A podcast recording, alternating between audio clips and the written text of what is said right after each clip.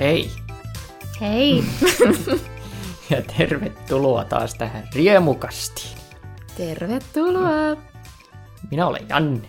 Minä olen Johanna, ja tämä alkoi jotenkin yllättäen. Nyt mä oon ihan hämilläni.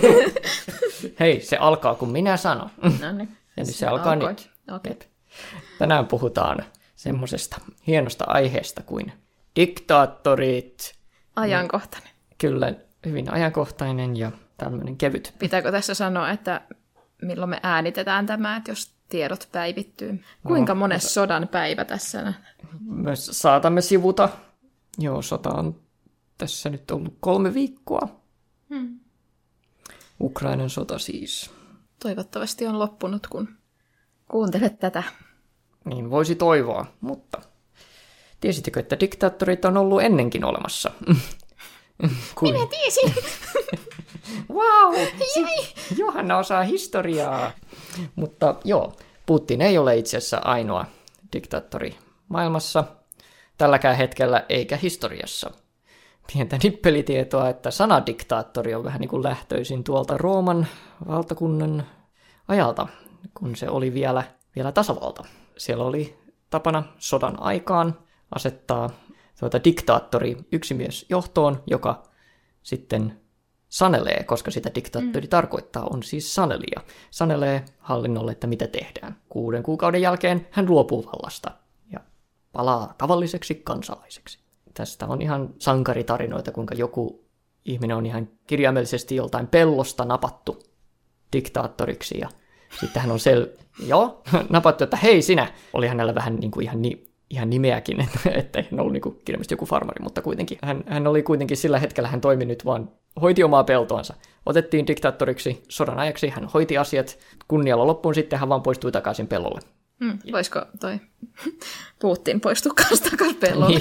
Niin, tuonne Venäjän loputtomille pelloille. Joo, mutta täältä niin kuin diktaattori-sana on käytännössä lähtöisin ja se oli niin kuin, ja se oli kunniakas palvelus tasavallalle. Mutta sitten nykyäänmin sillä on sellainen implikaatio, että se on tämmöinen hirmuhallitsija, yksinvaltias, joka ei ikinä luovu vallastaan ja on käytännössä elämänsä loppuun asti ainakin tähtäisi olevansa vallan kahvassa kiinni. Kunnes ampuu itsensä bunkkerissa. Esimerkiksi. On muitakin tapoja. Mutta se yleisesti tarkoittaa hirmuhallitsijaa. Ja kuvataan tämmöisiä vähän niin kuin nykyajan tämmöistä modernia diktaattoria, joka on niin kuin, jotain niin kuin tullut maailmassa eri paikkoihin näin varsinkin ensimmäisen maailmansodan jälkeen, koska ensimmäisen maailmansodan jälkeen monia viimeisiä kuningaskuntia ja keisarikuntia hajotettiin. Tämmöinen tasavaltaisuus ja parlamentarismi oli selkeästi nousussa. Että toki näin jälkeenpäin voi monia kuninkaita tai keisareita tai muita hallitsijoita voisi niin kuin kutsua nykymittapuulla diktaattoreiksi tai hirmuhallitsijoiksi, mutta se sitä käsitystä ei vielä silleen ollut, että oli kuninkaita, koska kaikki oli enimmäkseen yksinvaltiaita ja näin. Mutta sitten tämä ajatus tämmöisestä hirmuhallitsijadiktaattorista sitten muodostui siinä maailmansotien välissä ja varsinkin toisen maailmansodan jälkeen. Toivoisin, että se olisi sellainen historian juttu pelkästään. Joo, mutta sillä se ei ole. Se ei ole, ja se on harmillisesti hyvinkin voimissaan edelleen monessa paikassa. Kuten sanottua, siinä ensimmäisen maailmansodan jälkeen totta kai muodostui monia, yleisesti katsoen, toki oli monenlaisia, mutta ne on sille vähän helposti jaoteltavissa joko tämmöiseen fasistisiin diktatuureihin tai kommunistisiin. Mikä niiden se pääero sitten on? No se on käytännössä fasistinen on oikeistolainen ja kommunistinen on vasemmistolainen. Siitä nyt on itse asiassa aika paljon keskustelua siitä, että mikä tasan tarkalleen on fasismi. Se itse asiassa on aika sille vähän epätarkka käsitys. Eikö ne vähän molemmat yhtä perseestä? No, about kyllä. Että kommunismi on semmoinen yllättävän selkeä, koska se on niin tarkka ideologia. Kaikilla on siinäkin vähän eri versio, mutta kaikki on vähän niin kuin lähtöisin sieltä vähän niin kuin siitä marksismista. Ja tässäkin vähän Karl Marxille on vähän annettu vähän huono maine siinä mielessä, koska Karl Marx ei itse niin kuin edes ajanut minkäänlaista tämmöistä poliittista niin kuin ideologiaa. Se oli vain hänen semmoinen filosofinen käsitys siitä, että jossain vaiheessa maailma kehittyy siihen pisteeseen, että meillä on tasa-arvo. Ja tämmöiset kapitalistiset systeemit niin kuin luontaisesti vähän niin kuin hajoavat. Mutta joo, siinä maailmansotien välissä muodostui paljon näitä diktatuureja, jotka sitten, ja varsinkin juuri nämä fasistiset diktatuurit sitten vähän aloittivat tämän toisen maailmansodan sitten. Siinä kivasti. Kukas siellä oli? Niin, siellä oli semmoinen yksi viksivalluja. Ja häntä ennen tietysti sitten tämä Läski Mooses. Mussolini. Paksuposki Mussolini. Tervetuloa erittäin viralliselle historian tunnille. Joo, täällä kehittelen vähän omia nimeä. Joo, mutta heillä oli ihan omat nimityksensä tietysti itselleen. Führer, Il Duce. Ja heillä oli semmoinen vähän niin kuin hyvin samanlainen, no enimmäkseen hyvin samanlainen ideologinen pohja. Ja Hitlerhän oli ihannoi Mussolinia hyvin paljon, koska siis Mussolinihan tuli Italian diktaattoriksi jo 20-luvun alussa, kun taas Hitler vielä niihin aikoihin oli hyvinkin pieni tekijä, mutta Mussolini oli jo diktaattori. Mamma mia. Ja se käytännössä se fasistinen diktaattori. Mamma mia. Olen sanomassa jotain.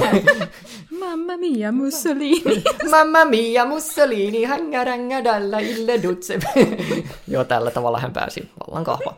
Mutta joo, siis totta kai molemmilla Mussolinilla ja Hitlerillä ne käytti ensimmäistä maailmansotaa vahvasti niin kuin pönkittämään omaa valtaansa. Se, esimerkiksi vaikka Italia oli voittajamaa ensimmäisessä maailmansodassa, niin he silti näkivät, että he eivät saaneet siinä rauhansopimuksessa kaikkea, mitä he halusivat. Me ansaitsimme enemmän ja me voisimme olla paljon voimakkaampia, ja Mussolini halusi niin kuin luoda Rooman valtakunnan uudestaan. Hyvä idea, palata aina menneisyyteen sille takaperi.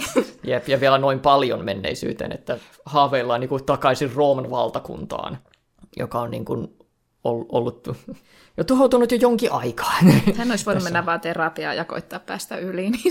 Niin tuommoisia on kyllä mielenkiintoisia niin kuin patoutumia, että on niin kuin jäänyt vähän jumiin asioihin. Mutta Hitlerilläkin oli paljon samanlaisia ideoita, että häviäjä valtio ja Versaillesin rauhansopimus oli erittäin ankara Saksaa kohtaan, niin sieltä niin kuin jäänyt semmoiset vähän semmoiset todella isot traumat, jota Hitler käytti erittäin paljon hyväksi. No, monia muitakin asioita, mutta tietysti suurta lamaa siinä 2000-luvun lopun, 30-luvun alun vaiheilla. Häh?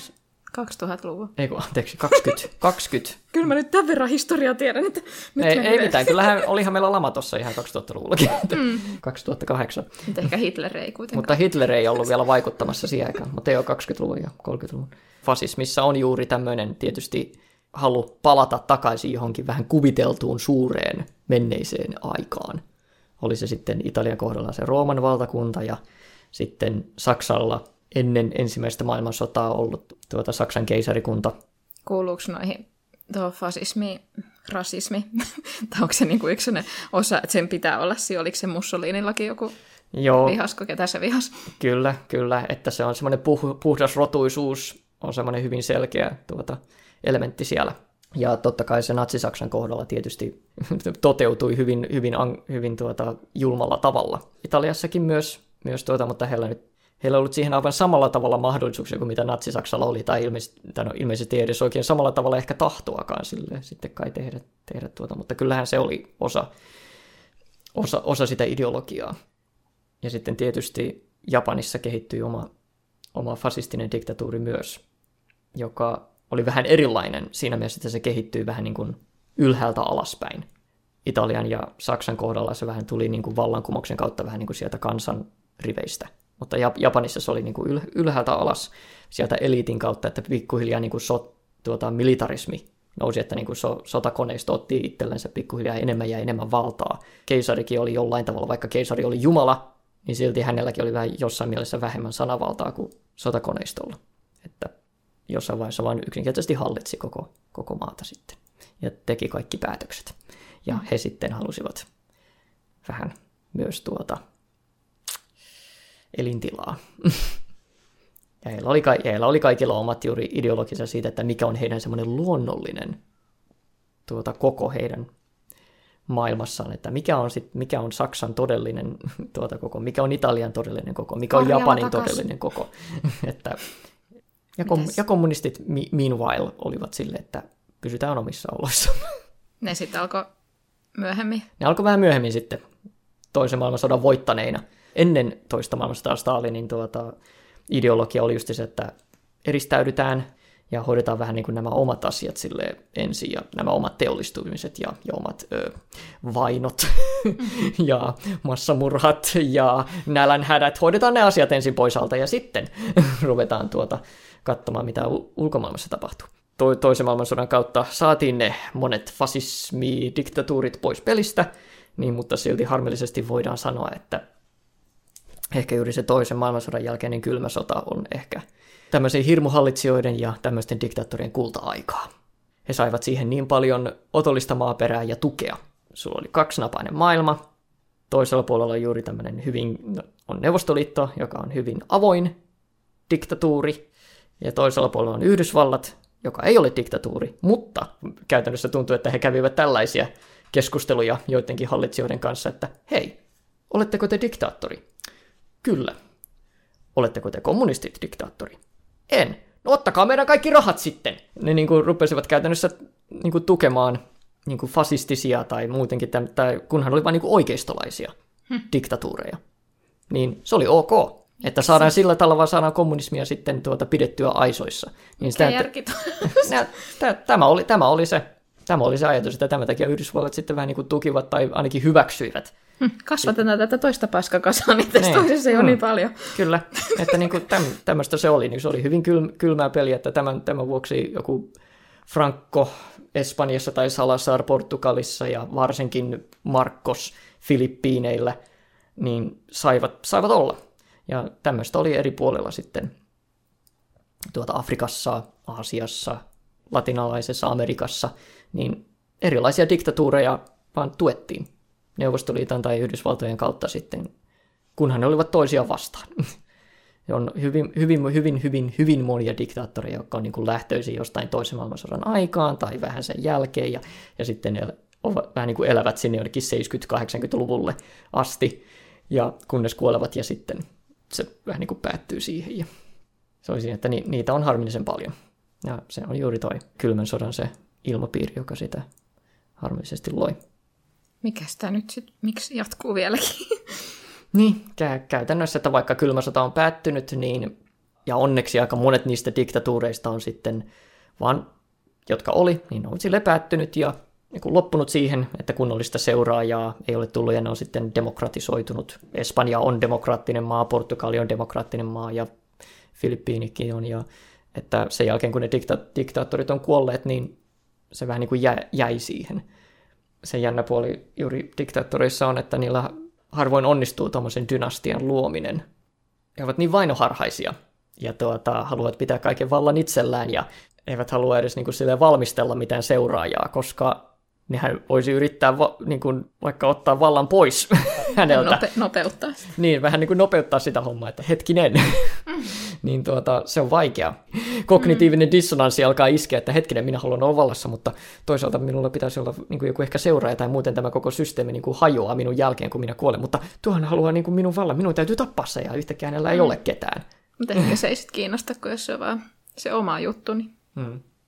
Sitten kun mä kuolen, niin ihan sama, mutta sitä ennen mä tuhoan niin paljon kuin mä ehdin mua. Jep, että niin kuin, no, siinä se vähän se puhdas narsismi tulee sitten esiin, että, ja noita on siis todella, todella paljon, ja totta kai sitten, jos puhutaan näistä kommunistisista diktatuureista, joita tietysti Neuvostoliitto asetti sitten juuri Itä-Euroopan maihin, joita he käytännössä hallitsivat, olivat nukkevaltioita, Hoxha Albaaniassa ja Ceaușescu Romaniassa ja näitä. Eikö Valko-Venäjä nyt on niin kuin Venäjän?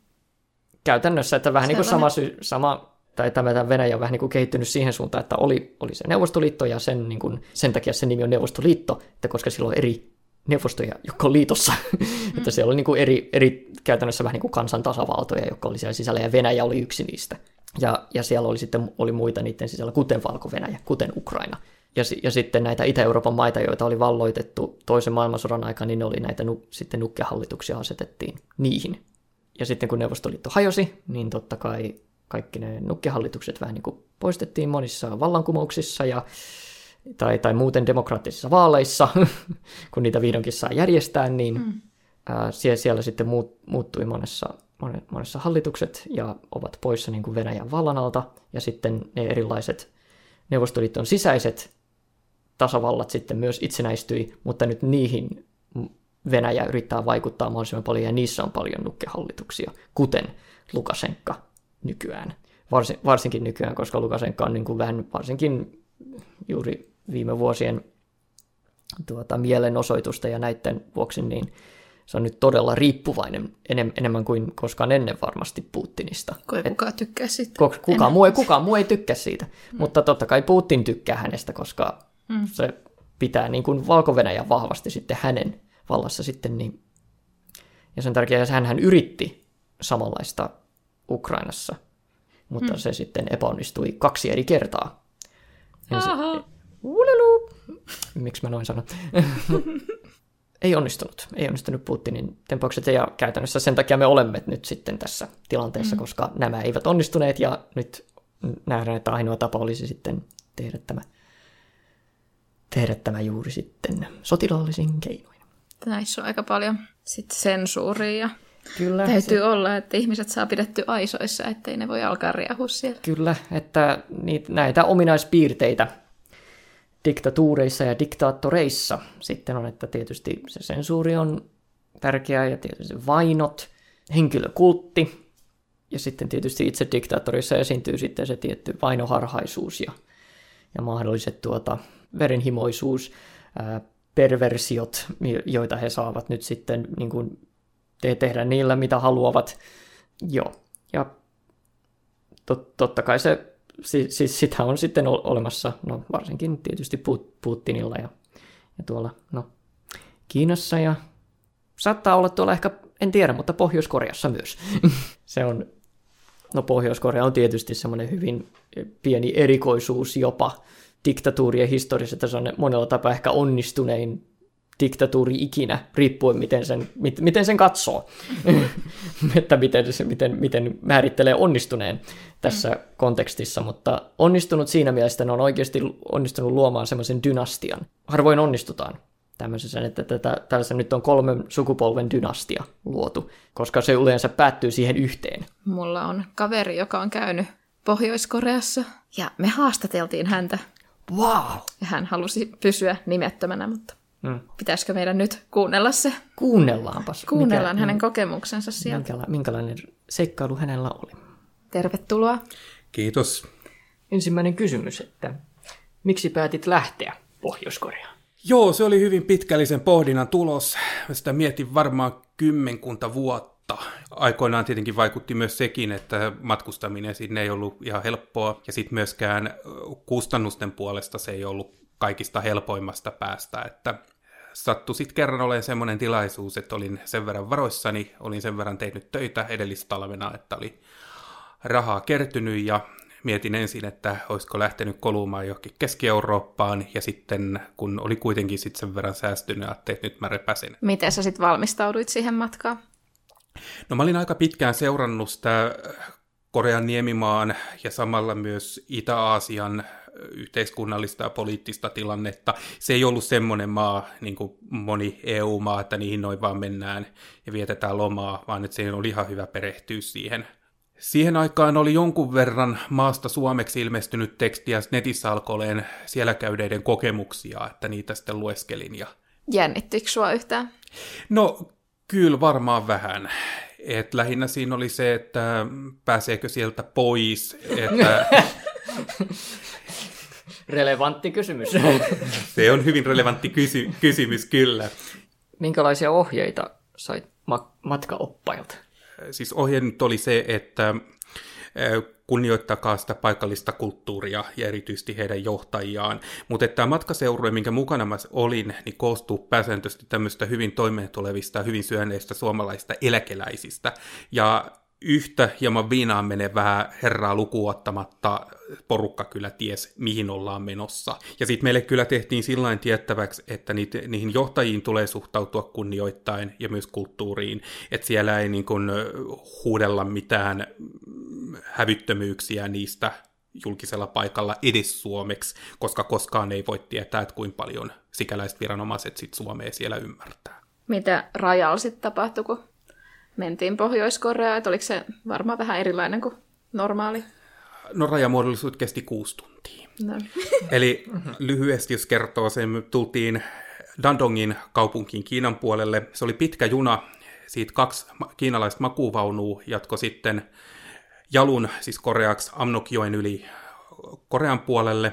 Kiinan tulli sitten kävi matkatavarat ja passit katsomassa. Sen jälkeen mentiin Sinunjun puolelle, eli ylitettiin jalu. Ja siellä sitten Korean viranomaiset tarkisti. Passin tarkastuksesta selvittiin suhteellisen vähällä, ja sitten siihen meidän hyttiin, tai junahyttiin, missä sitten majoituttiin. Mä olin yhden suomalaisen juopon ja semmoisen jyväskyläläisen yliopisto-opettajapariskunnan kanssa. Ne oli tosi mukavia, pidettiin sitten jonkun aikaa vielä matkan jälkeenkin yhteyttä. Oltiin siinä samassa, ja meillä tuli sitten semmoinen nuori korealainen kansanarmeijan, en tiedä mikä hän oli sotilasarvoltaan, mutta kuitenkin rajatarkastaja, ja meillä ei olisi oikein ollut yhteistä kieltä, että hän ei kauhean paljon muuta puhunut kuin koreaa. No siitä kävi kuitenkin ilmi, että hän puhuu jonkun verran venäjää, että niin kuin yhteinen kieli löydettiin sit sitä kautta, ja meillä oli sitten tämä suomalainen juoppo oli ostanut siitä Dandongin puolelta pullollisen viinaa, siis tax-freesta, ja no se sattui se pullo sit sopivasti siihen käden ulottuville. Mä nappasin sen pullon, kiersin siitä korkin auki ja tarjosin sille rajavartijalle, että ota poika ryyppy. Ja se jotenkin sulatti sit sen niin kuin kulttuurillisen jännitteen siinä välillä. Ja se niin kuin kieltäytyi kyllä kohteliasti, että ei hän voi työaikana ottaa paukkua. Tarkastus oli kyllä hyvin pintapuolinen sen jälkeen ja päästiin sitten ihan sujuvasti maahan sisään. Että kännykkäähän sinne ei siihen aikaan saanut viedä ollenkaan mukana, että no siihen aikaan ei älypuhelin-aikaa vielä eletty, mutta että jos olisi tämmöisen vanhan nokialaisenkin ottanut mukaansa, niin se olisi takavarikoitu rajalla, että sen olisi saanut mahdollisesti jollain paikantimella varustettuna takaisin, kun tulee toiseen suuntaan. Et en viitsinyt ottaa sitä riskiä. Niin mitä sitten, kun se meni toiseen suuntaan, niin oliko siinä samat jutut? Joo, muista, että kestikö se kanssa 6 tuntia silloin. Katsottiinko te, että mistä olette ottanut valokuvia tai mitään? Katsottiin paluumatkalla. Joo. Mä kyllä tykkään tästä suomalaisesta juoposta ja kantaa, että meitikö meiltä lähtee joku kännikala myös edustamaan vähän suomalaista jopa Pohjois-Koreaan asti, että tämä on jotenkin niin täydellistä.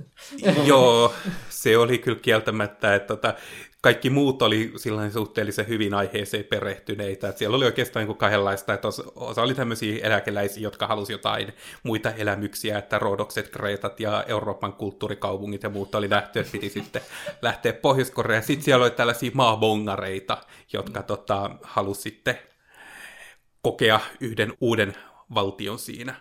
Mikä oli ensimmäinen ajatus, kun pääsit perille? Varmaan jonkunlainen järkytys. Siellä ei kansaa kauhean silkkihansikkaan kohdeltu edes ulkomaalaisten nähden. Meillähän ei näytetty mitään julmuuksia, meillä ei näytetty julkisia telotuksia, ei vankileirejä, ei mitään tämmöistä.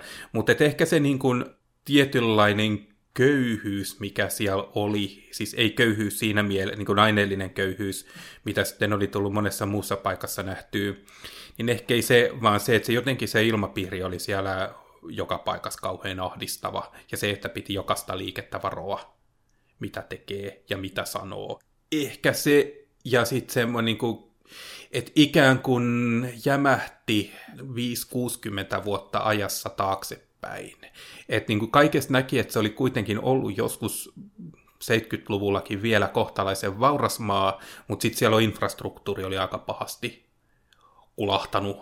Että niin kuin semmoinen, mikä oli joskus toiminut, niin semmoisesta oli oikeastaan rauniot tai muisto jäljellä. Niin, sä sanoit, että oli rauniot jäljellä, niin kuin yleisesti ottaen minkälaiset rakennukset siellä oli? Ja aika harmaata. Vauraus on ollut joskus. Et ehkä Pyongyang pääkaupunkina teki sitten poikkeuksen siitä, että siellähän oli sitten tämmöistä pömpöisiä vallan arkkitehtuuria, että siellä olisi näitä komeita rakennuksia, osa niin kuin marmonilla päällystetty ja oli niinku rakennettu rahaa säästämättä. Mä oon jostain lukenut, että siellä on niinku lavasteita ne osa niistä rakennuksista. Niin, näikö sä mitään sellaista? Voi, mä näin vaikka kuinka paljon siellä oli siis, nämä rakennuksista tiedä, että kuinka paljon ne oli lavasteita. Veikattiin kyllä, että osa oli, mutta sitten siis se koko maahan oli yhtä suurta teatteria. Et siinä ehkä tulikin se semmoinen tietynlainen absurdius yksi tunnetuimpia esimerkkejä, mikä meillekin sattui ja minkä on sitten jälkikäteen kuullut ja lukenut, että monelle muulle on käynyt samalla tavalla, oli, että vietiin sinne keskelle Pyongyangia kulkevalle Taidongjoelle, ja on semmoinen ravintola-alus, niin me tavattiin siellä sitten Pohjois-Korean jääkiekkomaajoukkueen kapteeni, joka oli justiinsa mennyt naimisiin. Oliko oikeasti näin, oliko tämä kyseinen kaveri ikinä edes lätkää pelannut tai sitä edes nähnyt, niin se on täys arvotus. Mutta sitten jälkikäteen on kuullut, että moni muu oli joutunut tämmöiseen samanlaiseen tilanteeseen, että siellä oli aina ollut se samainen jääkiekkomaajoukkueen kapteeni. Joka on juuri mennyt naimisiin. Sitä en tiedä sitten, että onko vaimo vaihtunut matkan varrella. Sehän niin kuin toi siihen oman vainoharhaisuutensa siihen koko matkaan, että sä et ikinä voinut tietää, että kuka on kukakin. Kuka on tiedustelupalvelun edustaja, kuka on jotain muuta.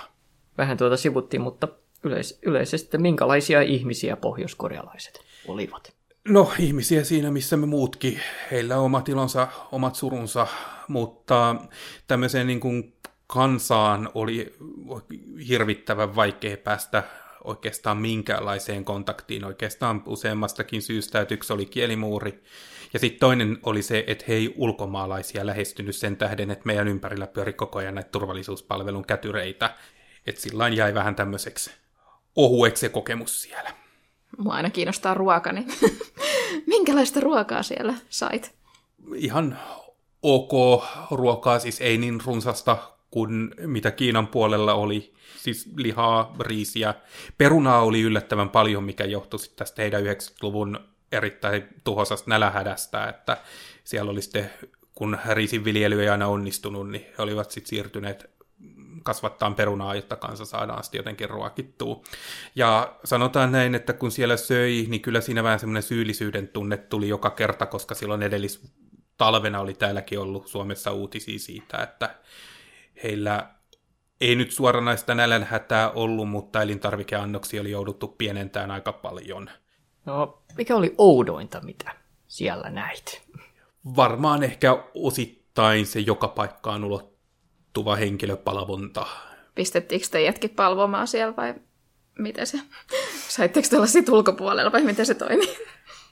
No, siinä vaiheessa, kun me mentiin Kumsusanin mausoleumiin Pyongyangissa, johon on siis, siinä vaiheessa siellä oli vielä suuri johtaja Kim Il-sung. Meidät vietiin sinne katsomaan hänen balsamoitua jäämistöään, niin kenelläkään ei tullut mieleen jättää kumartamatta kolmesti. Ensinnäkin siellä oli semmoinen pataljoona näitä kansanarmeijan sotilaita, osalla oli rynnäkkökiväärit kourassa, ja niissä oli vielä semmoinen terävä veitsimäinen pistin, että siinä vaiheessa, kun meitä ohjeistettiin, että miten siellä käyttäydytään, niin kenelläkään ei tullut mieleen edes lipsahtaa minnekään hakoteille. Siis sehän oli äärimmäisen suuri kunnia ulkomaalaiselle, että ylipäätään sinne pääsit. Sinne ei, esimerkiksi amerikkalaisilla turisteilla sinne ei ollut asiaa, mutta että suomalaiset oli sitten sen verran hyvässä maineessa, että meidät sinne päästettiin. Ja ohje oli, että sinne ei mennä missään kauhean räheissä vaatteissa, että periaatteessa pitää olla tumma puku.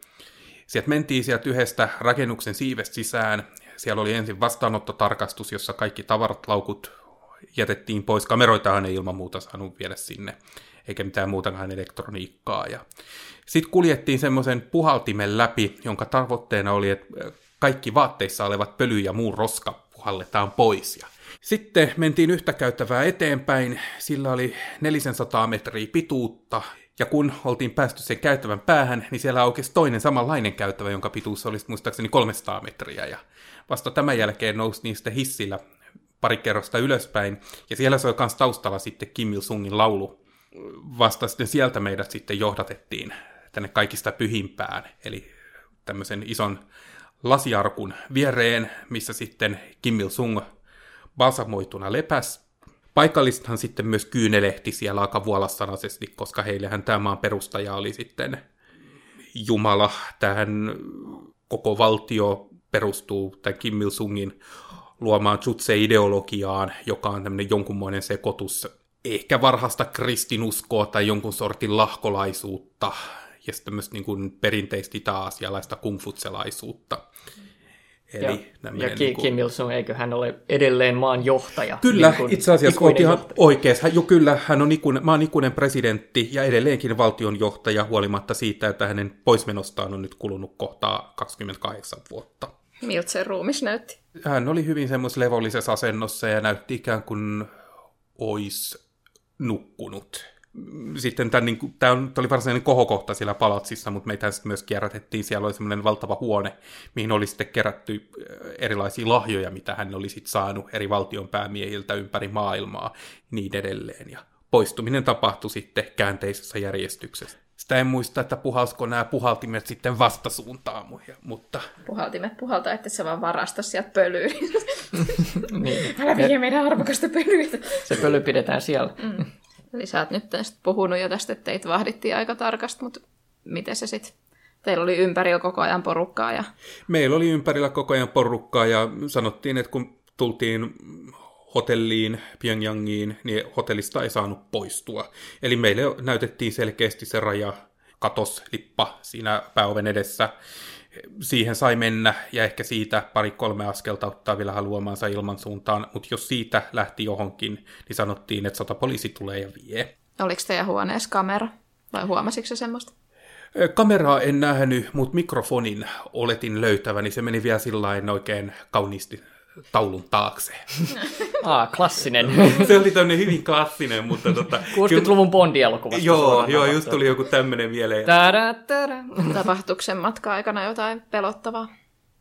Ei varsinaisesti. Tunnelma on pikkasen pelottava alusta loppuun saakka. Ja olihan siinä, mä en itse niitä kuullut, mutta moni muu sanoi, että esimerkiksi herätykset toimeenpantiin aina aamuisin Pyongyangissa ilmahälytyssireenein, ja sitten ehkä semmoinen, mikä teki kans siitä vähän semmoisen absurdin tunnelman, että ne soitti koko ajan kovaäänisistä Pyongyangissa semmoista laulua kuin Missä olet, rakas kenraalimme.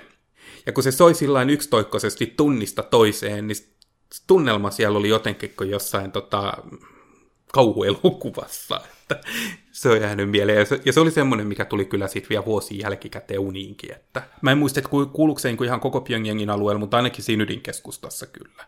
Siis pelkästään se koko ajan? Pelkästään se tuli tauottaa, että YouTubesta löytyy semmoisia pätkiä, missä niin kuin joku turisti on kuvannut sitä elämänmenoa, niin se laulu kuuluu siellä taustalla. Kuulostaa todella surrealistiselta.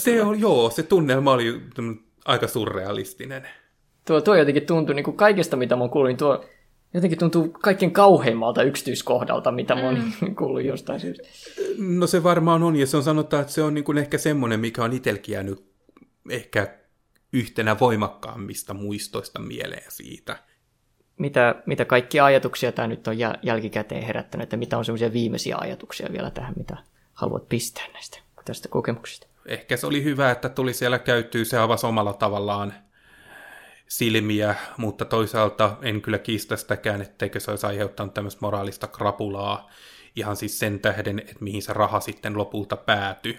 Joo, mullakin oli eräs kaveri, joka pitkän aikaa sitä myöskin suunnitteli reissua sinne ja ajatteli sitä pitkän aikaa hyvin vakavasti, mutta lopulta hän sitten päätyi siihen, että en halua kaupallisesti tukea lopulta tuota, että siinä tuli sitten se ajatus sitten vähän esti sen. Tämä on yksi teema, mitä mä pohdin myös jo ennen sitä matkaa, ja sanotaan, että ehkä niin kuin oma uteliaisuus oli sitten se viimeinen kimmoke, mikä sen sitten laukasi sinne lähdön, mutta että mulla ei ollut mitään harhakuvitelmia siitä, että minkälainen valtio on kyseessä ja millä tavalla siellä sitten kansaa kohdellaan.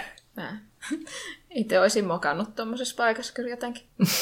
No jos sinne joku juoppokin selviytyy siitä kunnialla.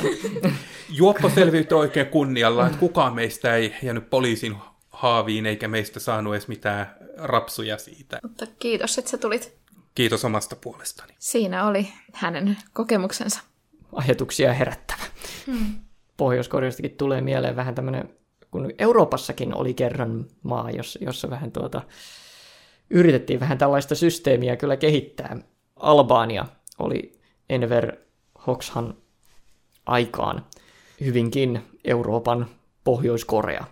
Tämä täysin eristyksissä oleva eurooppalainen valtio, vahvasti militarisoitu, vainoja, sensuuria, kaikkea mahdollista. Onneksi se ei sitten Hoxhan jälkeen jatkunut. En tiennyt, että näitä on näin paljon. Oh.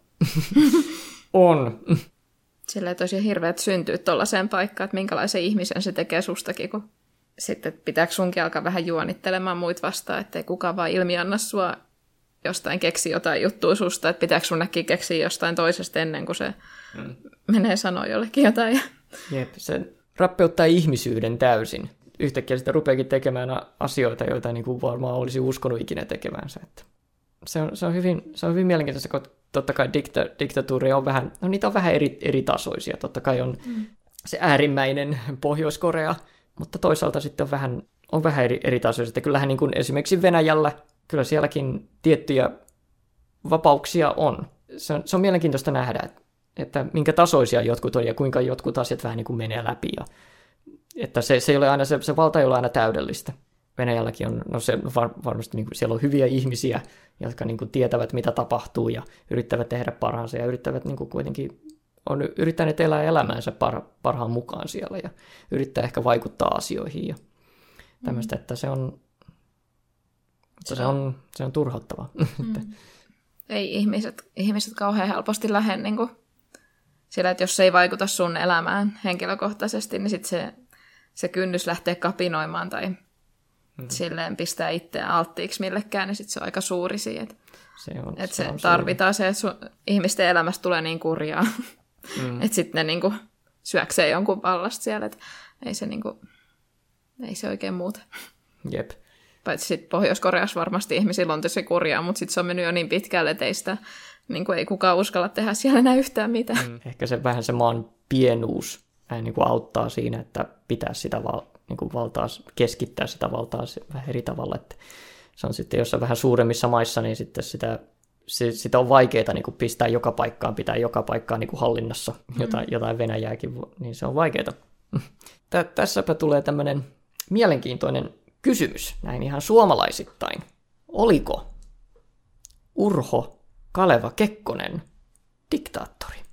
Johanna. Älä minulta kysy mitään historiaan liittyvää. Johanna, sinä nyt vastaat minulle. Oliko Kekkonen kekkostaattori? Kektaattori. Oliko Kekkonen kektaattori? Se olisi pitänyt olla hänen nimensä. Mutta joo, mutta Kekkonen on oikeasti mielenkiintoinen tapaus, koska tietyt perusdiktaattorielementit häneltä löytyy. Hän oli käytännössä hallitsija, no melkein, ei nyt aivan kuolemansa asti, mutta lähes. Ja hänellä täysi tarkoitus oli pysyä. Ja kaikki puolueet oli kekkospuolueita. Oli olemassa sensuuria, varsinkin, että itänaapuria ei saa kritisoida millään tavalla. Jonkin asteista vainoa, vähän poliittisesti. Oliko perversioita? Joo, mutta no, ei ollut perversiä. Tässä sittenkin tulee sitten, kun ruvetaan katsomaan vähän näitä muita elementtejä sitten. Mutta että toisaalta Kekkonen ei tiettävästi ole missään vaiheessa niin kuin tapattanut ketään. Ei kidutuksia, ei salamurhia. Se tekee Kekkosesta hyvinkin mielenkiintoisen ja vähänkin hyvin ristiriitaisen hahmon, että sitäkään ei aivan silleen täysin varmana tiedetä, että oliko hän semmoinen puhdas opportunisti, joka näki niin kuin mahdollisuutensa käyttää näitä niin kuin hyviä idän suhteitaan ja tätä niin kuin sille hyväkseen niin kuin keskittääkseen mahdollisimman paljon valtaa itseensä ja pysyä presidenttinä käytännössä melkein elämänsä loppuun asti. Vai oliko hän oikeasti, niin kuin hänet sille aika yleisesti nähdään tämmöinen sankarihahmo, joka niin kuin tasapainotteli kahden niin kuin asian välissä, että se toisaalta oli tämä suuri paha Neuvostoliitto, ja sitä täytyy kuitenkin jonkin verran mielistellä, tai muuten ne saattavat miehittää Suomen tai muuta vastaavaa, että jotain vieläkin pahempaa olisi ollut vielä luvassa, jos ei Kekkonen olisi ollut vähän niin kuin himmentämässä Neuvostoliiton niitä kaikkein pahimpia haluja, ja toisaalta vielä pitänyt vähän niin kuin oven auki länteen. Se on ristiriitainen asia, että kumpi se oli? Oliko se vähän kumpaakin? Sekin on vähän niin kuin kylmän sodan ajan Suomi on mielenkiintoinen, kaksijakoinen asia. Vaikea sanoa, onko Kekkonen sitten diktaattori. Hän oli ehkä autokraatti. Saimme vastauksen. Tästä on paljon keskustelua. Tämä nyt on vähän tämmöinen oma tulkinta.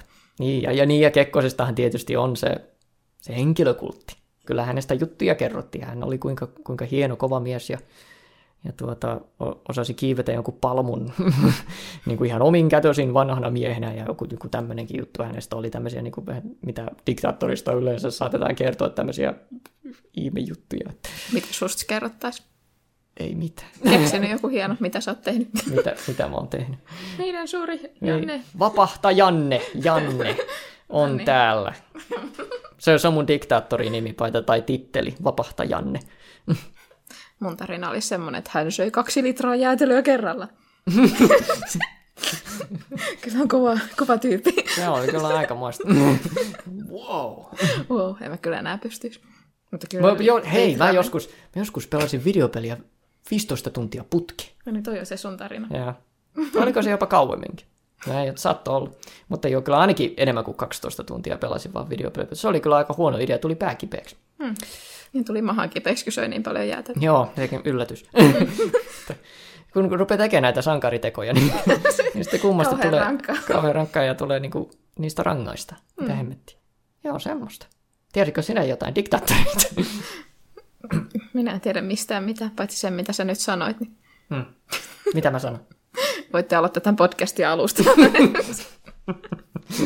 Anna, minäpäs leikkaan. Johanna, sinä Vekkuli. Se on mun diktaattorin nimi, Vekkuli. Se on kyllä aika huono. Joo, ei kyllä. Ei kovin uskottava. Hän on sellainen Vekkuli. Hän vetää 2 litraa jätskiä kerralla. Vekkuli. Joo, me koulussa luotiin semmoinen fasistinen puolue Suomeen. Sen nimi oli Riistoreippaat.